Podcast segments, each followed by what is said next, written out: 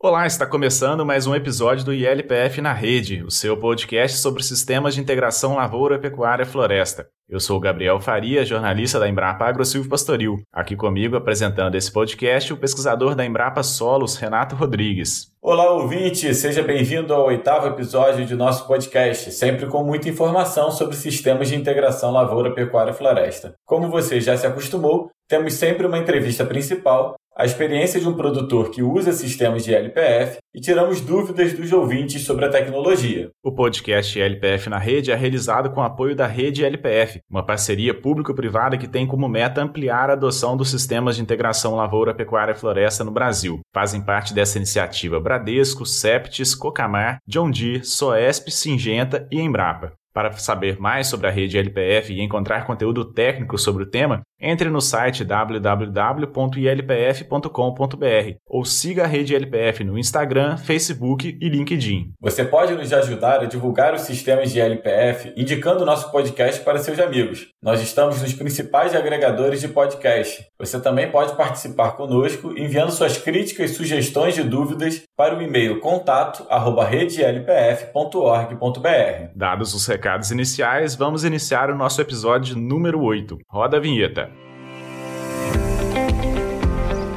ILPF na rede. Informação no campo para uma produção mais sustentável.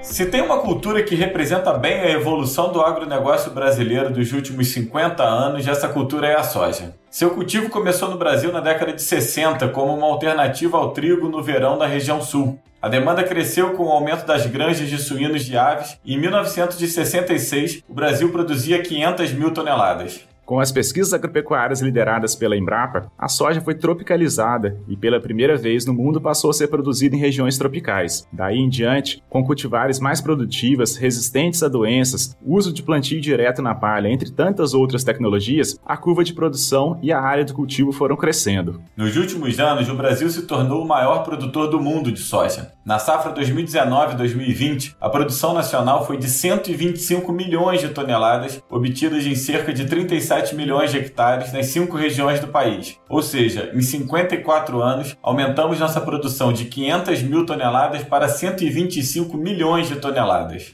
Com essa expansão e mercado favorável, a soja ocupou áreas antes destinadas à pecuária extensiva. Algumas dessas áreas são cultivadas atualmente em sistemas de integração lavoura-pecuária. No sistema ILP ou na ILPF, a soja exerce papel fundamental, não só pelo aspecto econômico, mas também pela melhoria do solo com a fixação biológica de nitrogênio. Nosso convidado de hoje vai falar sobre o papel da soja nos sistemas integrados e o efeito desses sistemas na cultura da soja. Nosso entrevistado será o pesquisador e atual chefe adjunto de pesquisa e desenvolvimento da Embrapa Soja, Alvadir Balbinotti Júnior. Graduado em agronomia, Balbinotti tem mestrado em fitotecnia pela Universidade Federal do Rio Grande do Sul e doutorado em produção vegetal pela Universidade Federal do Paraná. Balbinotti, obrigado por aceitar o nosso convite e seja bem-vindo ao podcast LPF na Rede. Ok, muito obrigado. Nós que agradecemos o convite. Balbinotti, hoje a gente tem no Brasil cerca aí de 15 a 17 milhões de hectares com sistemas de integração lavoura-pecuária. A maior parte dessa área é de sistemas com uso da soja. O que faz da soja uma cultura tão atrativa para a integração? É isso mesmo, Renato, Gabriel, né? Obrigado novamente pelo convite. É realmente a soja é uma cultura que na safra agora 2020-21 é, tem no Brasil ao redor de 38 milhões de hectares e sem dúvida grande parte dessa área de sistemas integrados que você mencionou tem a soja como uma das principais culturas, se não a principal cultura de grãos dentro do sistema de integração lavoura-pecuária. Esse sucesso todo da soja não só em sistemas integrados, mas também em sistemas não integrados, é muito em função dos bons fundamentos de mercado dessa oleaginosa e também a gente não pode deixar de mencionar o portfólio de tecnologias muito robusto para o produtor plantar soja, colher soja de uma forma muito, muito competitiva em relação aos outros grandes produtores mundiais, que são Estados Unidos e Argentina. E no caso da integração lavoura-pecuária, a soja ela encaixa encaixa muito bem, né? Porque grande parte das forrageiras que nós utilizamos para a produção animal, seja para produção de carne ou leite, são de forrageiras gramíneas. E a soja é uma leguminosa, né? Então é um casamento muito interessante. As pastagens de gramíneas, né? Intercalado aí com cultivos de soja aí em sistemas integrados. Nas andanças aqui por Mato Grosso, conhecendo várias propriedades, uma delas que visitei, uma fazenda ali na região de, de Poconé, fazenda Lagoa Dourada, do produtor Raul Costa Neto, que foi é, vencedora já algumas vezes daquele concurso de máxima produtividade de soja do, organizado pelo SESB. E um dos segredos dessa fazenda é o uso da integração lavoura-pecuária, é a palhada do, no solo é, ali. Os sistemas de LP, eles aumentam a produtividade da, da soja? É, esse é um ponto bastante interessante que nós discutimos muito aqui no Centro Nacional de Pesquisa de Soja, exatamente esses benefícios que os sistemas integrados podem trazer no olhar da cultura da soja, né? Como você mencionou, a questão aí desses, dessas produtividades altas, que em geral nós observamos, né, em áreas de soja integradas com pecuária. Então, desde o Rio Grande do Sul, por exemplo, e Santa Catarina, integrando lavouras de soja com pastagens anuais de inverno de aveia preta azevém, até mesmo em regiões é, tropicais, como essa que você mencionou, em que nós temos aí a integração da soja com pastagens tropicais, né? De forma geral, os sistemas integrados, eles beneficiam a produtividade da soja basicamente por dois caminhos. O primeiro caminho é a grande contribuição que as pastagens bem manejadas apresenta para a qualidade do solo, né, em termos físicos, químicos e biológicos, né? Então as raízes das plantas forrageiras, elas têm uma capacidade muito, muito grande de agregação do solo, de estruturação do solo, deixando esse solo com uma alta capacidade de infiltração e de retenção de água. Além disso, a gente sabe né, dos benefícios das pastagens bem conduzidas para a conservação do solo, né, reduzindo sensivelmente aí os processos erosivos, que algumas regiões são extremamente importantes, né? Então, as pastagens bem manejadas, quando associadas à soja, têm esse efeito dessa primeira via, que é a melhoria da qualidade do solo. E, obviamente, a soja que vem depois dessas pastagens, ela pode se beneficiar dessa melhoria da qualidade do solo, exibindo uma produtividade superior em relação a sistemas não integrados com pastagens. E a segunda via, viu, Gabriel e Renato, é a questão da fitossanidade. Uma vez que nós intercalamos pastagens em cultivos de soja, né, nós inserimos essas espécies forrageiras, né, que em geral são de gramíneas anuais ou perenes, e elas muitas vezes não são hospedeiras de várias doenças que atacam a cultura da soja. É, e também, em alguns casos, não são hospedeiras de alguns insetos praga, que também podem afetar a cultura da soja. Com isso, existe aquela famosa quebra do ciclo biológico de algumas doenças e de alguns insetos pragas, e com isso a sanidade da cultura da soja que vem em sucessão às pastagens, em plantio direto, é beneficiada. E ainda nesse campo de fitossanidade, também é importante mencionar a grande capacidade que as pastagens possuem, quando bem manejadas, em relação à supressão da infestação de plantas daninhas. Né? Então, isso também é uma vantagem que a gente vê muito é, em áreas, aí, em fazendas né, que usam sistemas integrados em larga escala.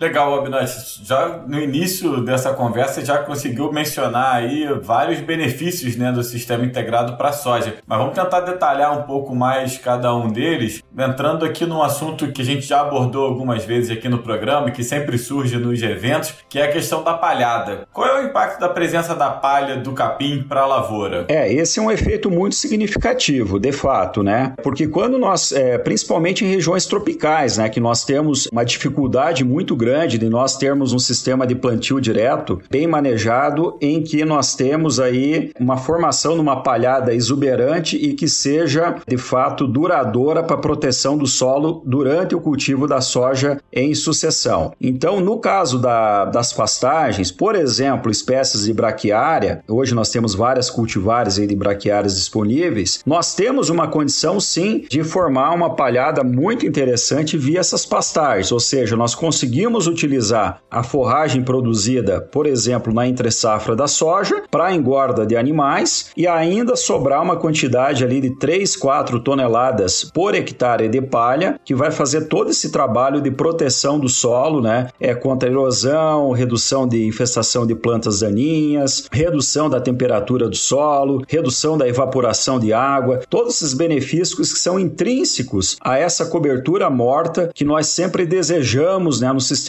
plantio direto, né? Principalmente, volto a dizer, em regiões tropicais, né, que é onde nós temos aí maiores riscos aí de se ter problemas em função da falta de palhada. E é exatamente onde nós temos mais dificuldades de se formar essa palhada aí para produção da soja na primavera, verão. Agora é importante mencionar também que grande parte desses benefícios das pastagens para a soja ocorrem via palhada, como é, você bem mencionou, e uma grande parte é a questão desse trabalho todo que as raízes das pastagens exercem no solo, né? Então vamos dizer assim, existe uma complementariedade de benefícios, né? É, benefícios é, decorrentes do crescimento radicular das pastagens, que é muito agressivo, estruturando o solo, aumentando a infiltração de água, aumentando a taxa de infiltração e a reciclagem de nutrientes, mas também esse efeito muito, muito benéfico que você mencionou, que é a questão de uma cobertura de solo é, bastante apropriada para o sistema plantio direto da soja. Bobinote, ainda nessa questão do benefício da braquiária ou a, forrageira que tiver né, na, na soja, há diferença quando esse capim ele é pastejado ou quando ele é usado somente como cobertura para a, a cultura da soja? É, o que é interessante é, é, assim, nós temos hoje no Brasil, de fato, muitos sistemas, por exemplo, que o produtor faz o cultivo da soja no, na primavera, verão, e depois tem um milho segunda safra consorciado com uma braquiária que vai servir é, em algumas situações como cobertura de solo. E algumas outras situações, nós temos também o cultivo da soja na primavera, verão. Por vezes nós não conseguimos inserir a cultura do milho segunda safra por causa da disponibilidade hídrica e muitos produtores utilizam é, cultivares de braquiárias né, para cobertura do solo, como você mencionou. Né? O que acontece é que são sistemas interessantes também são, só que quando é, nós utilizamos essa biomassa produzida pelas braquiárias ou por qualquer outra espécie forrageira, seja uma aveia preta, um azevém, pânico, nós temos uma grande vantagem é, que é, é exatamente a produção de bens né, naquele momento, no caso carne ou leite, né? Então, já, já de cara tem esse benefício que é a, a transformação de parte dessa biomassa produzida pela forrageira em carne ou leite, né? Então, isso é um grande benefício para o produtor. Além disso, quando o pastejo é, é, é efetivado de acordo com as recomendações de altura de pastejo, que é algo que a gente fala muito para os produtores,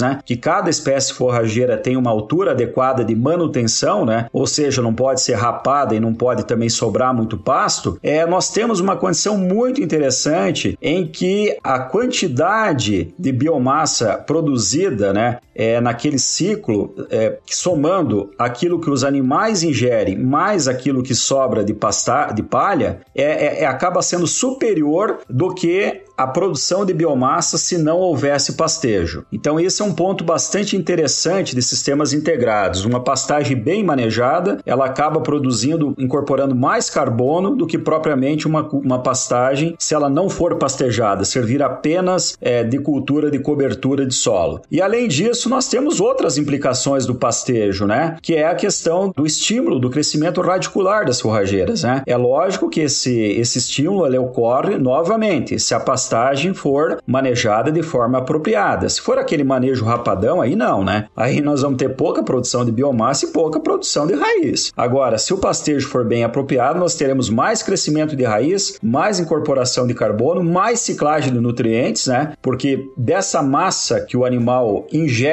na sua dieta diária, se for bois de corte, por exemplo, mais de 90% dos nutrientes que ele ingere voltam para o solo via fezes e urina urina, né? Então isso é ciclagem de nutrientes na veia, né? Então, é, por meio de várias pesquisas feitas no Brasil mesmo, principalmente nas últimas duas décadas, ficou claro, né, que as forrageiras, quando manejadas de forma apropriada, elas têm um benefício até maior do que se elas não forem pastejadas, né? Então esse é um ponto importante, né? Porque lá no começo da, das pesquisas com integração lavoura-pecuária no Brasil, é isso coisa lá de 25, 30 anos atrás, é, se tinha muito essa pergunta, né? O quanto que esse, a entrada dos animais em áreas de produção de grãos, por exemplo, vai impactar negativamente na, na cultura que vem depois, né? E por meio de várias pesquisas, vários ajustes, hoje a gente já tem uma abordagem diferente, né? Nós temos resultados muito promissores que indicam produtividades similares e, várias vezes, maior produtividade de milho, de soja em áreas pastejadas do que não pastejadas, né? Então isso é um ponto bastante importante dentro da sua pergunta. Em relação à dinâmica de pragas e doenças entre a soja cultivada em sistemas integrados e a soja em lavoura solteira, é, existe muita diferença entre esses sistemas de produção? É, essa é uma questão bastante interessante, né? Já que a soja ela é acometida por vários problemas fitossanitários, né? Em relação a insetos, praga e doenças, desde doenças necrotróficas, biotróficas. Necrotróficas são aquelas doenças que permanecem vivas em restos vegetais, e biotróficas é como se fosse a ferrugem asiática, é que não sobrevive em restos vegetais. Ela precisa de um tecido vivo, né? Para permanecer ativa, né? Alguns insetos, pragas também, eles vivem de uma safra para outra, é utilizando aquelas culturas hospedeiras, né? Então todas aquela, aqueles insetos pragas e todas aquelas doenças que permanecem em restos culturais, né, e dependem de, de hospedeiros aí para se propagar, em geral nós temos muito menos problema em áreas integradas com pecuária, né? Nós temos muito menos problemas na soja, né, integrada com pastagens integração lavoura pecuária, comparativamente em sistemas é, não integrados. Exatamente porque a pastagem ela funciona como um, uma quebra né, dessa sobrevivência desses organismos. E aí é sempre interessante quando a gente fala isso, é citar alguns exemplos. Né? Então, no caso da soja, um inseto praga importante aqui na região sul do Brasil é o Sternexus subsignatus, né, que é o tamanduá da soja. Uma das formas de é, reduzir ou até acabar com esse inseto é interrompendo a sobrevivência dele com plantas não hospedeiras. E aí, quando eu coloco pastagens integradas com soja, eu tenho tem essa quebra, essa redução bastante significativa. E aí nós temos outras doenças, por exemplo, fitóftora, né? É, que é uma doença bastante importante em soja, que também nós temos um comportamento semelhante. Agora, se nós formos pegar um outro exemplo, a questão do, da ferrugem asiática da soja, que é um fungo biotrófico, né, que vai ficar em, em plantas vivas, aí os sistemas integrados não têm tanta contribuição para a redução, por exemplo, da ferrugem asiática. Então, isso vai depender muito do ciclo biológico biológico do inseto praga e do ciclo biológico daquele fungo ou daquela bactéria que poderá causar prejuízos econômicos é, na cultura da soja. Robinóis, para a gente fechar esse ciclo aqui das diferenças entre a lavoura é, solteira e a lavoura em sistemas integrados em relação às plantas daninhas, como os sistemas contribuem ou se realmente contribui para a redução? É, esse é outro ponto interessante, viu, Gabriel? Porque assim, ó, com a entrada da soja tolerante ao glifosato, né, a soja RR, agora nós já temos a soja intacta que também também é tolerante ao glifosato, houve um aumento, uma, uma carga muito grande, né, de utilização desse herbicida, né, é, o glifosato, para controle de plantas daninhas, tanto em dessecação pré-semeadura da soja, quanto para controle de plantas daninhas na pós-emergência da soja, né? Então, algumas áreas aí recebem 4, 5, até 6 aplicações de glifosato por ano, né? Então, isso fez com que aparecesse alguma, alguns biótipos que nós chamamos de plantas resistentes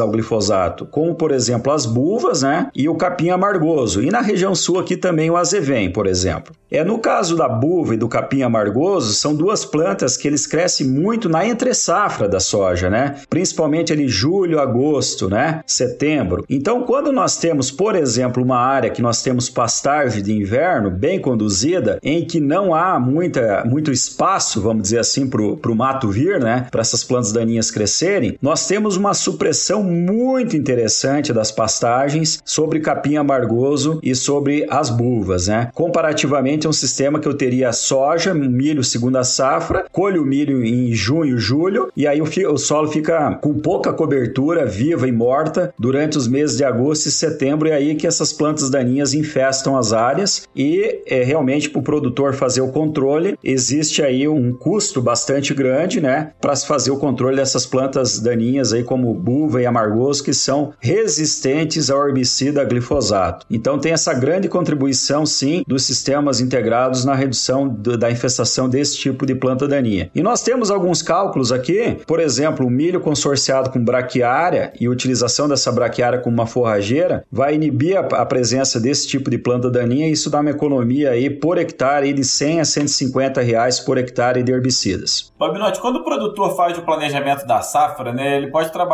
com cultivares de diferentes tempos de maturação, mais ou menos exigentes, mais ou menos produtivas. É, considerando todas as características e vantagens da integração lavoura-pecuária, que tipo de cultivares são mais recomendadas para uso é, na integração? Olha, de certa forma, hoje, é, para as diferentes regiões que nós temos soja no Brasil, né, que é grande parte dos estados brasileiros tem a cultura da soja, né? Já temos fronteiras aí como Sergipe, Alagoas, né, Roraima. Então, o que a gente tem, viu, é que nós dividimos o Brasil em cinco macro regiões e, na verdade, é, hoje as cultivares mais utilizadas pelos agricultores que têm é, exatamente são cultivares mais modernas com alto potencial de rendimento, nós não temos assim muita distinção de uso de cultivares de soja entre sistemas integrados com pecuária ou não integradas, tá? Então nós temos aí cultivares que vão muito bem em ambos os sistemas, então nós não fizemos essa distinção. Agora, o que o produtor tem que fazer, né, e a maioria faz de fato, é essa escalonação da escalonamento, melhor dizendo, da semeadura, né, com sojas com diferentes ciclos até para ter a capacidade de escalonar os tratos culturais e principalmente a colheita. Isso é importante também porque às vezes ele tirando a soja um pouco mais cedo, ele pode, digamos, é, plantar um milho segundo a safra e numa soja que ele é, colhe mais tardiamente, talvez fique muito tarde, por exemplo, para ele entrar com milho segundo a safra, ele pode utilizar uma, por exemplo, uma braquiária para engorda de animais ou mesmo só para cobertura de solo, né? Então todo esse planejamento ele é complexo, né? E integração lavoura-pecuária eu sempre digo, né, que é um planejamento no espaço e no tempo de culturas de grãos e de culturas forrageiras, né? E envolve também o planejamento todo da parte animal, né? Que não é algo tão trivial. Então, uh, essas, essa disponibilidade que você mencionou, né, Renato, de diferentes ciclos, né? Ela acaba servindo, né? Vamos dizer assim, para esse encaixe aí, né? Começar a semeadura, terminar a semeadura, vai colher mais cedo, o que, que eu vou plantar mais cedo, o que, que eu vou plantar mais tarde. Então, tudo isso daí são ferramentas que o produtor tem. Agora, volto a dizer, soja, hoje nós temos para as cinco macro-regiões sogícolas cultivares com altíssimo potencial de rendimento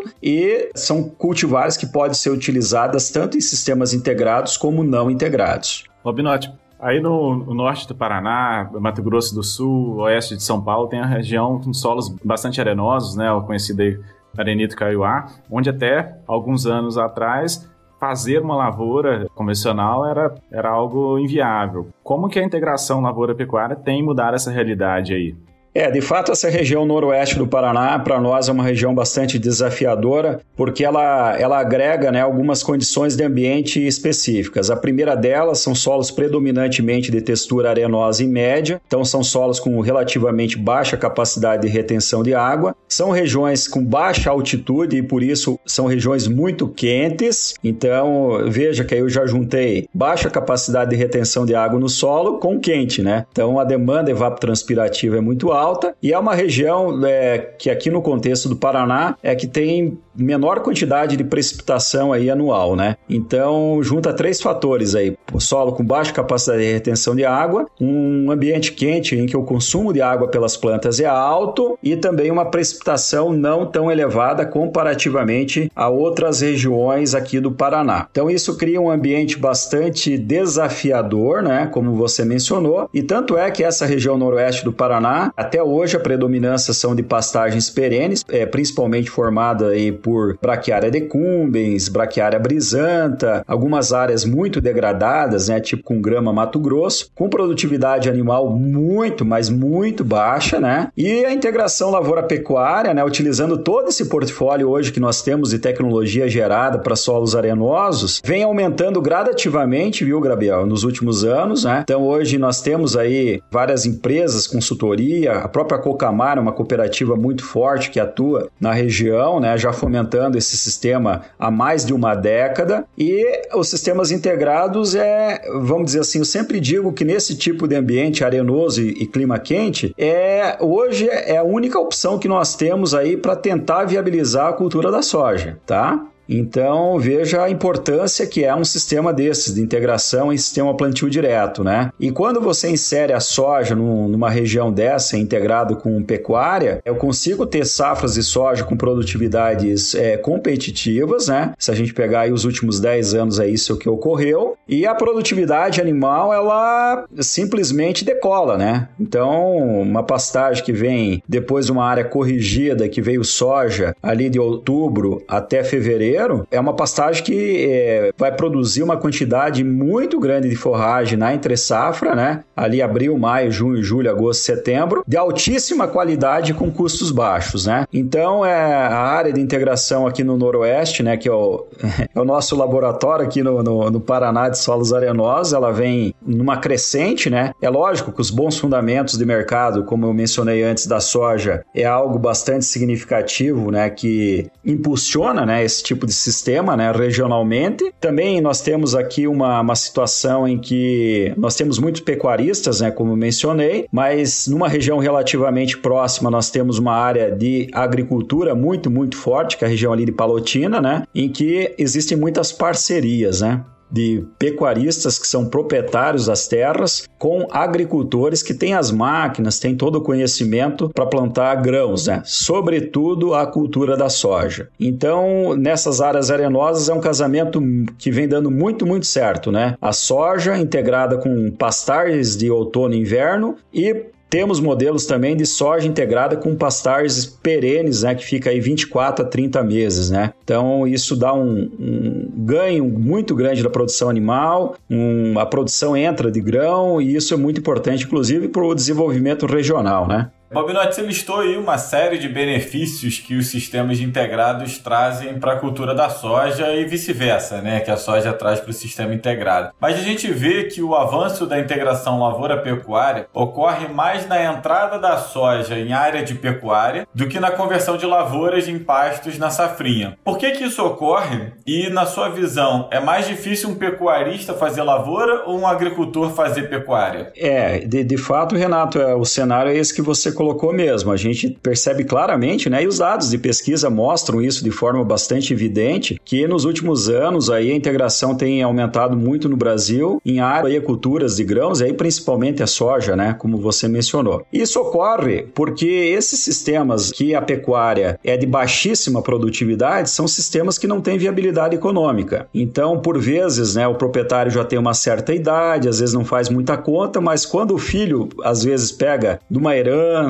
né? Ou começa a administrar a fazenda, começa a fazer os cálculos de rentabilidade econômica, é ver que não é uma atividade viável, né? Uma, uma produção animal com baixíssima, às vezes lotação aí de uma UA por hectare, um período de abate de bovinos aí, bovinos com 4 anos de idade, quer dizer, não, não dá viabilidade. E aí uma das saídas é exatamente fazer reforma de pastagens, mas a integração é um grande catalisador para incrementar essa produção animal, né? A integração lavoura-pecuária, principalmente com a soja, né? Então, na prática, isso alavanca, né? Esse tipo de sistema integrado no Brasil. Por outro lado, se você pegar em regiões tipicamente produtoras de grãos, e eu vou citar aqui no Paraná mesmo, nós temos aí toda essa região que vai de Londrina, Maringá, Campo Mourão, é, até Cascavel, tem na sua base sistema muito voltado com soja na primavera-verão, seguida de milho segunda safra, a evolução dos sistemas integrados é muito mais lento. E eu te digo que a principal justificativa para isso é que os modelos de produção de grãos, tal qual eles estão fazendo, estão sendo rentáveis. Então a gente pergunta para muito produtor de grão: ah, mas por que, que a gente não coloca aí uma, uma área com integração e tal? Muitos vão responder: não, eu estou tocando o meu negócio dessa forma e está dando é, viabilidade econômica, então eu continuo nessa atividade. Então não é que a integração não fosse um sistema que poderia alavancar ainda mais a rentabilidade, mas como ele está operando no positivo, né? Então já fica um pouco mais difícil, né? Né? E a gente sempre diz, né, que integração também, integração lavoura-pecuária, como tudo na vida, não tem almoço de graça, né? Então tem várias vantagens agronômicas, econômicas, biológicas, né, que há tempos nós sabemos, mas é preciso um planejamento que envolve muito mais conhecimento, né? É, envolve, né, esse, arranjo de animais na área, envolve quem é pecuarista ter essa ação aí com lavoura, né, que não é trivial também. Agora, a segunda parte da sua pergunta, o que, que é mais fácil, né, um agricultor ter pecuária, um pecuarista ter é, agricultura? Eu confesso para ti que até bem pouco tempo eu, eu pensava que era mais difícil o pecuarista ter lavoura, né? Mas hoje eu vejo que ambos têm desafios, viu, Renato? Eu já conheço agricultores muito, muito bons que entraram na pecuária e estão muito bem, e nos últimos anos eu já conheci muitos pecuaristas que entraram com integração e estão indo bem também. Então é assim, é muita variação, né, Renato, de condição, de região, de perfil de produtor, né?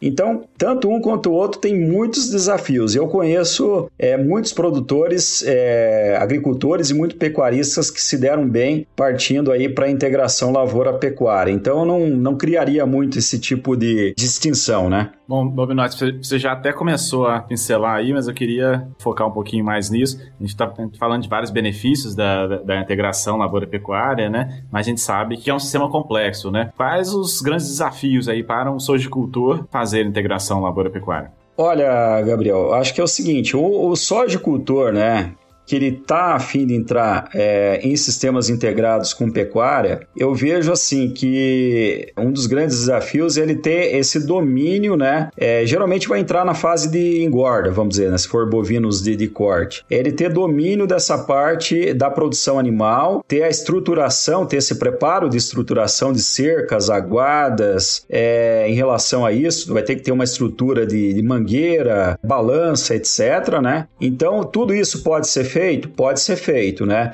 Mas vai precisar o domínio disso e vai precisar, como todo mundo sabe, para fazer esse, a, essa adequação estrutural, precisa de recurso financeiro, né? Então, também existem algumas, algumas particularidades que às vezes impede por uma questão de falta de ter aquele aporte de recurso para fazer um investimento tal qual é necessário em termos técnicos, né? Agora, nesse, tanto nesse caso quanto o inverso, né, de, de pecuarista que quer entrar entrar na, na lavoura, que a gente sempre indica, né, quando a gente conversa aí com vários produtores Brasil afora, é que realmente como você mencionou, é um sistema que envolve conhecimento e aí envolve a questão da assistência técnica, né, Gabriel? Então, a gente sabe que em muitas regiões, infelizmente, ainda não há essa assistência técnica realmente com o domínio necessário para fazer bons projetos, bons projetos de integração lavoura-pecuária. Então, isso não é uma coisa fácil. Claro que isso melhorou muito nos últimos anos, né? melhorou muito. Se a gente pegar há 20 anos aí como era, há 10 anos e como é hoje, hoje está muito melhor, né? A parte de assistência técnica, é, linhas de fomento, né? programas é, de governo, políticas públicas, tudo isso melhorou demais, né? Mas ainda tem esses desafios sim, viu, Gabriel? Você até mencionou do agricultor que quer entrar na pecuária. Então, eu mesmo conheço alguns produtores aqui no Paraná é, que até já entraram na pecuária, mas eles têm uma dificuldade, por exemplo, ah, na hora de comprar animais para engordar, né? Então, às vezes, compra mal o animal e não vende tão bem. E começa a dar problema em termos econômicos, né? Não dá rentabilidade planejada. Um assunto que a gente fala muito, né, aqui no podcast e todos os eventos de discussões sobre LPF é a questão da grande área de pastagens degradadas que a gente tem no Brasil. Esses números variam, mas a gente está falando aí de 70 a 90 milhões de hectares, dependendo da classificação. E a gente tem o planejamento de avançar com a integração lavoura-pecuária-floresta e a própria recuperação de pastagens degradadas nessa área. É, mas, na sua opinião, você vê a, um potencial para a cultura da soja avançar ainda mais nessas áreas de pastagens degradadas? É, Renato, esse daí é um ponto importantíssimo, né? Quer dizer, veja só, né? Você acabou de mencionar 70, 90 milhões de hectares. É exatamente isso. Dependendo da fonte, é mais para 70, mais para 90, né? E se a gente fizer um paralelo, né? Para o nosso ouvinte, né? O Brasil, na safra 2021, vai ter ao redor de 38 milhões de hectares de soja, né? Então você veja que nós temos aí, é, vamos arredondar aí, vamos, vamos dizer o dobro, né, Renato? De, de, de área de pastagens degradadas, né? Então, sim, é, a resposta que eu te dou é sim. A, a grande área de, de, evolução de soja no Brasil é em áreas de fronteira, leste do, do Mato Grosso, toda a região do Mato Piba, né? Maranhão, Tocantins, Piauí, pedaço ali da Bahia que chove melhor. Se a gente pegar algumas regiões do Pará mesmo, que não na floresta amazônica, mas já é pastagens, ali nesse ambiente de pastagem já. Mato Grosso do Sul, Goiás também tem muita pastagem em, em algum nível de degradação, Minas Gerais. Quer dizer, é uma região enorme, né? E sim, a soja ela vai expandir nessas áreas. É evidentemente que é, nessas áreas aí, se a gente considerar 70 milhões de hectares aí, muitas dessas áreas aí são regiões muito marginais para soja, né? É, então não vai ser os 70 milhões que estão prontinhos aí para entrar soja, né? Então tem essa grande variação espacial aí, né? Mas dentro dessa área toda, sem sombra de dúvida, nós temos uma porção muito significativa em regiões que tem uma precipitação muito interessante para se cultivar soja, tá? Então vai ter chuva, tem uma condição de textura do solo, principalmente em termos de teor de argila, interessante, aí acima de 20%, né? São regiões que têm rodovias já chegando, é, proximidade de algum, alguns trades, cooperativas que vão operar na compra do grão, né? Então, porque a gente sempre tem essa preocupação do que fazer com o grão, né? Regionalmente. Então é, é aí que, né, Renato, que é aí que nós vamos nadar de braçado, o Brasil vai nadar e, e, e aumentar essa área de soja para produzir aquilo que vem sendo demandado de grãos aí por, pelos grandes importadores, sobretudo China, né? Porque 80% da soja que nós exportamos vai para a China. E é nessas áreas que vai ter essa expansão. E o que é melhor, né? Nós não vamos derrubar nenhuma árvore a mais, correto? E vamos inclusive melhorar a qualidade do solo, a conservação do solo, a beleza paisagística, né? a incorporação de carbono nesse solo degradado, que hoje está degradado. Então, isso é uma pegada muito, muito boa em termos econômicos e ambientais. Bobinote, você falou aí de não, não derrubar árvore, então vamos falar um pouco de plantar árvore. Nos, é, cerca de 15% dos 17 milhões de hectares que nós temos de sistemas integrados são em LPF, né, com árvores. E quando a gente coloca a cultura da, da soja, a gente tem, tem visto algumas pesquisas que mostram que o sombreamento das árvores, a partir ali do, dependendo da espécie do terceiro, quarto ano, começa a afetar a produtividade. Desde que faça o manejo, é possível até retomar né, as mesmas produtividades do, das áreas sem sombreamento. Mas a pergunta é: no programa de melhoramento genético de soja hoje, existe algum trabalho buscando cultivares que sejam mais tolerantes ao sombreamento?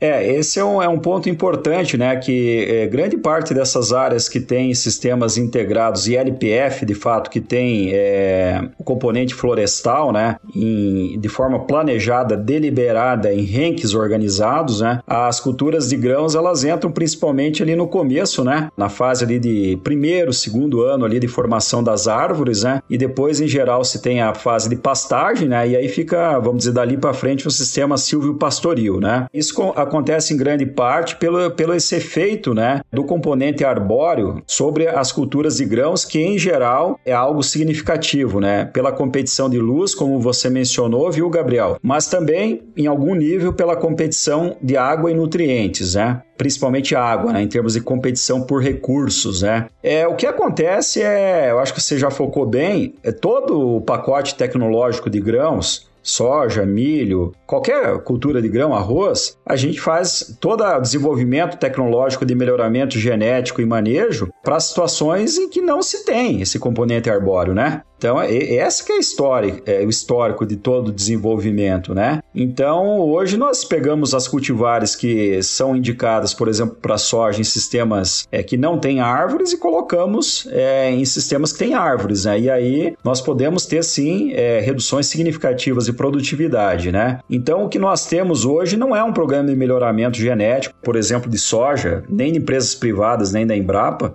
eu pelo menos não conheço nenhum, focado em testar linhagens em, em, situação de em situação de presença de renques de árvores, né? Agora nós já temos vários trabalhos em pegar cultivares comerciais e alocar dentro desses sistemas com, flore com, com componente é, florestal para ver aqueles genótipos, aquelas cultivares que têm um desempenho mais apropriado. E aí nós temos variações. Então isso já seria uma coisa legal também, né? Pegar aqueles materiais que nós já temos comercialmente registrados e ver aqueles que têm é, maior aptidão, né, para esse tipo de ambiente de produção, né? Agora é, tem, temos outros desafios na prática, né? Eu, eu sou é, assim bastante prático, né? Então eu vejo assim, às vezes, né, a Civesta está plantando soja é, entre renques espaçados ali em 25 metros, que é a largura de um alto propelido, X. Às vezes quebra uma árvore, é, quebra um galho, cai, você vai colher, junta isso. Quer dizer, tem algumas, algumas dificuldades operacionais que na prática o produtor pode sentir que a gente, como pesquisador, tem que ficar muito, muito atento a isso também, né? Agora, tudo é uma questão de desenvolvimento científico, então eu vejo que essa questão é, de se ter sistemas integrados com componente arbóreo já evoluiu muito quando a gente fala em produção animal, né? Tanto é que nós temos aí a carne carbono neutro, né? Que é uma pegada muito, muito interessante, né? A nós aqui na Embrapa Soja estamos começando uma discussão para soja car baixo carbono e aí entra toda essa discussão, né? Inclusive de se ter o componente arbóreo aí como um grande dreno, né, de carbono, né? Então tudo isso precisa ser discutido, ter projetos, precisa ter pesquisa. Bob Notti, então só para a gente finalizar aqui, a conversa tá ótima, a gente poderia ficar aqui mais muito tempo. Com certeza a gente vai abordar a soja em vários programas nas próximas temporadas, mas só pegar esse último gancho, quando a gente está falando em LPF, a gente já tem vários exemplos de produtos que têm um valor agregado, como você mencionou agora o carne carbono neutro. É, no caso da soja, né, que é uma commodity, você vê então essa questão da diferenciação de mercado, o pagamento de um prêmio para o produto produzido nesses sistemas?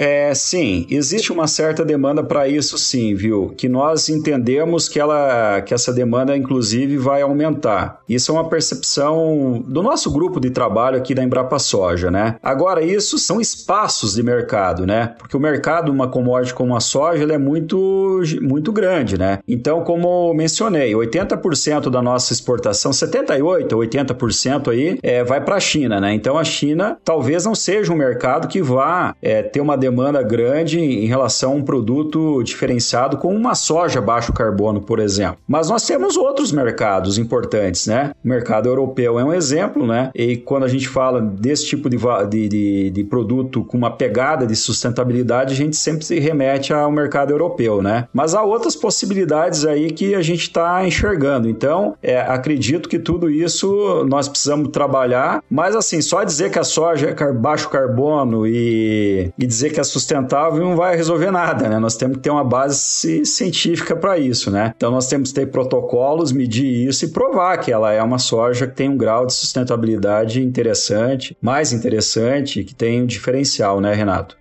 Isso aí, Bob Notti. Muito obrigado pela sua participação aqui conosco, por ter aceitado nosso convite. É sempre bom a gente falar um pouco da, da cultura da soja dentro dos sistemas integrados. Eu aqui agradeço aí a oportunidade né, de participar desse podcast aí, que é muito interessante. Então, participar dessa temporada, dessa, dessa rodada aí é muito legal, né? Então, obrigado, Gabriel, obrigado, Renato, pelo convite aí. A gente está à disposição aqui na Embrapa Soja e a gente realmente acredita que sistemas integrados aí são sistemas que vão contribuir muito, mas muito mesmo para a sustentabilidade do nosso agro. Muito obrigado. Conversamos então com o pesquisador da Embrapa Soja, Alvadir Balbinotti. Mais uma vez, obrigado pela participação. Vamos dar sequência ao nosso episódio, pois ainda temos muita informação sobre os sistemas de LPF. Podcast LPF na Rede nasceu com o intuito de divulgar os sistemas de integração lavoura-pecuária-floresta, aprofundando a discussão sobre temas relevantes e mostrando aos ouvintes as diversas possibilidades de uso dessa tecnologia. Queremos mostrar que a ILPF é uma estratégia que pode ser adaptada a qualquer realidade no campo. Para isso, em cada episódio trazemos uma experiência de um produtor que utiliza essa tecnologia em algum lugar do país. A ILPF tem sido usada nos diferentes biomas brasileiros, com as mais diversas culturas e espécies de animais e florestais. Cada caso é particular e customizado às condições locais da propriedade. Por isso, ao mostrar quem já usa a ILPF, esperamos que as experiências dessas pessoas possam servir de exemplo ou mesmo de inspiração para você. No episódio de hoje, vamos trazer a experiência do produtor Lucas Pacheco na fazenda Bolandeira em Jequiá da Praia, no litoral de Alagoas. Ele faz um sistema silvipastoril, no qual tem o coqueiro como espécie arbórea e ainda a gliricídia como um arbusto usado não só para sombra, mas também para alimentação do gado. Vamos conhecer essa experiência. Olá pessoal, meu nome é Lucas Pacheco. Tenho uma propriedade de coqueiro em Alagoas, Jequiá da Praia.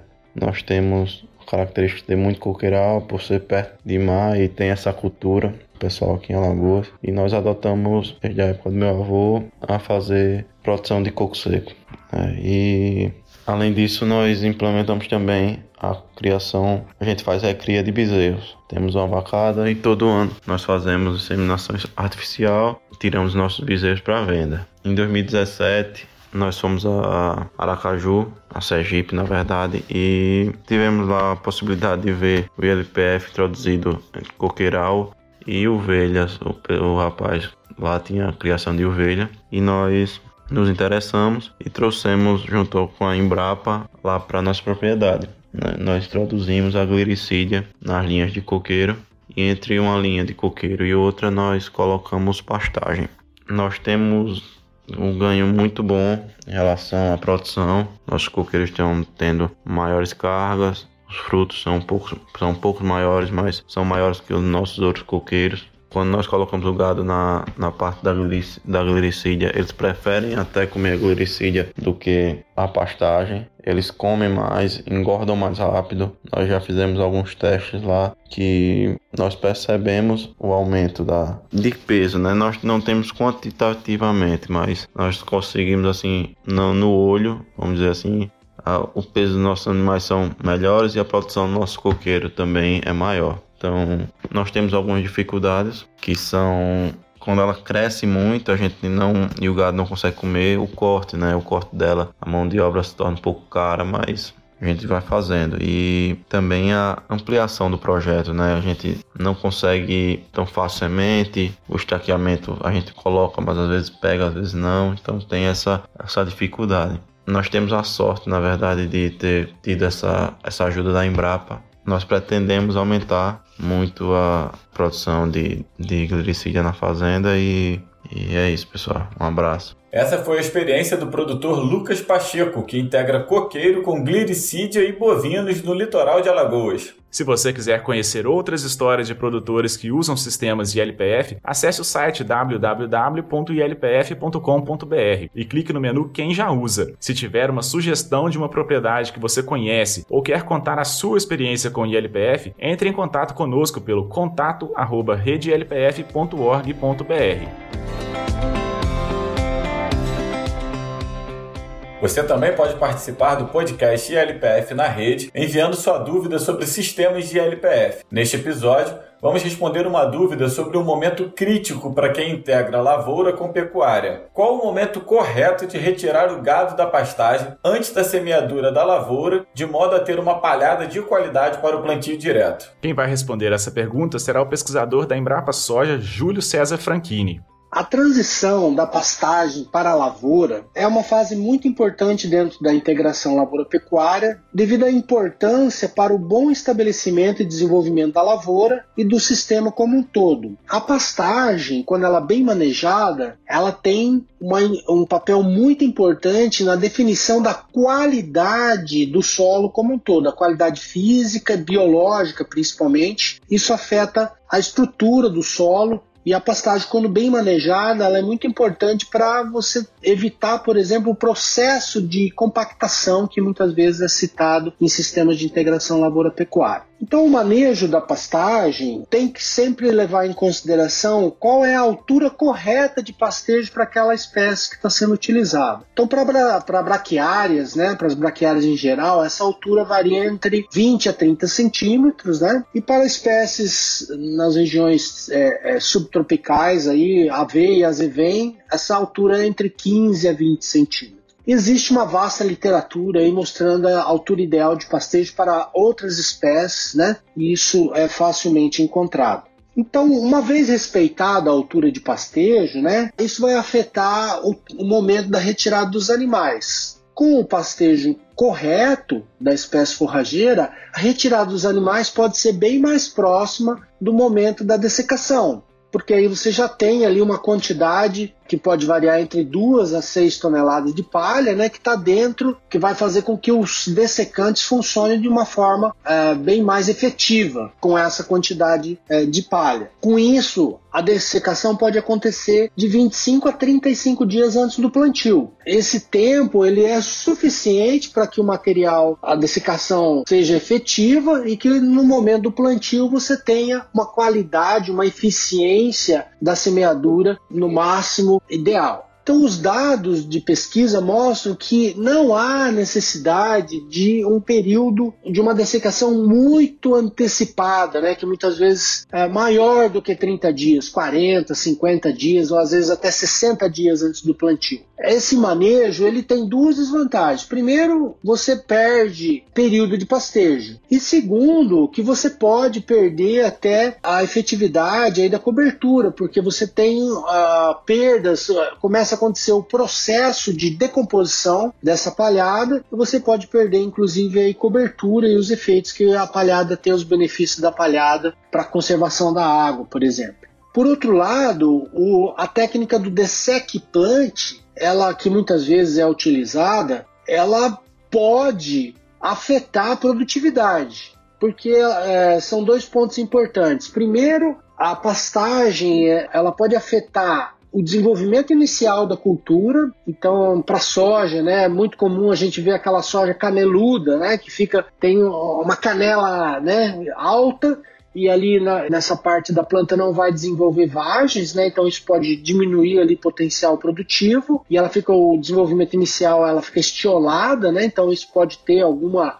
impacto aí sobre o potencial produtivo final e também a qualidade da, da semeadura como um todo. Você pode aumenta bastante, pode afetar o stand de plantas, né? E isso em, em determinadas condições pode afetar também a produtividade. Então, são esses pontos que a gente tem que levar em consideração em relação ao manejo da pastagem e o momento da dessecação. Essa foi a resposta do pesquisador da Embrapa Soja, Júlio César Franchini. Se você também tiver uma dúvida sobre sistemas de Envie para nós pelo WhatsApp 66 99232 1901. Se preferir, pode mandar por e-mail também. Relembrando, o endereço é contato@redelpf.org.br. Estamos chegando ao fim do nosso episódio de número 8 8 do podcast LPF na rede. Agradecemos a você que nos ouviu até aqui e pedimos que nos ajude a divulgar esse canal. Estamos nos principais agregadores de podcast. Envie-nos também as suas críticas e sugestões. Para você que quer saber mais sobre LPF, acesse o site www.ilpf.com.br. Lá você encontrará muitas informações, notícias, agendas de eventos, vídeos, palestras, publicações técnicas e científicas, entre outras informações. Esse podcast foi produzido e apresentado por mim, Gabriel Faria, e por Renato Rodrigues. A edição é da Altia Podcast. A iniciativa é da Associação Rede LPF. Até o próximo episódio.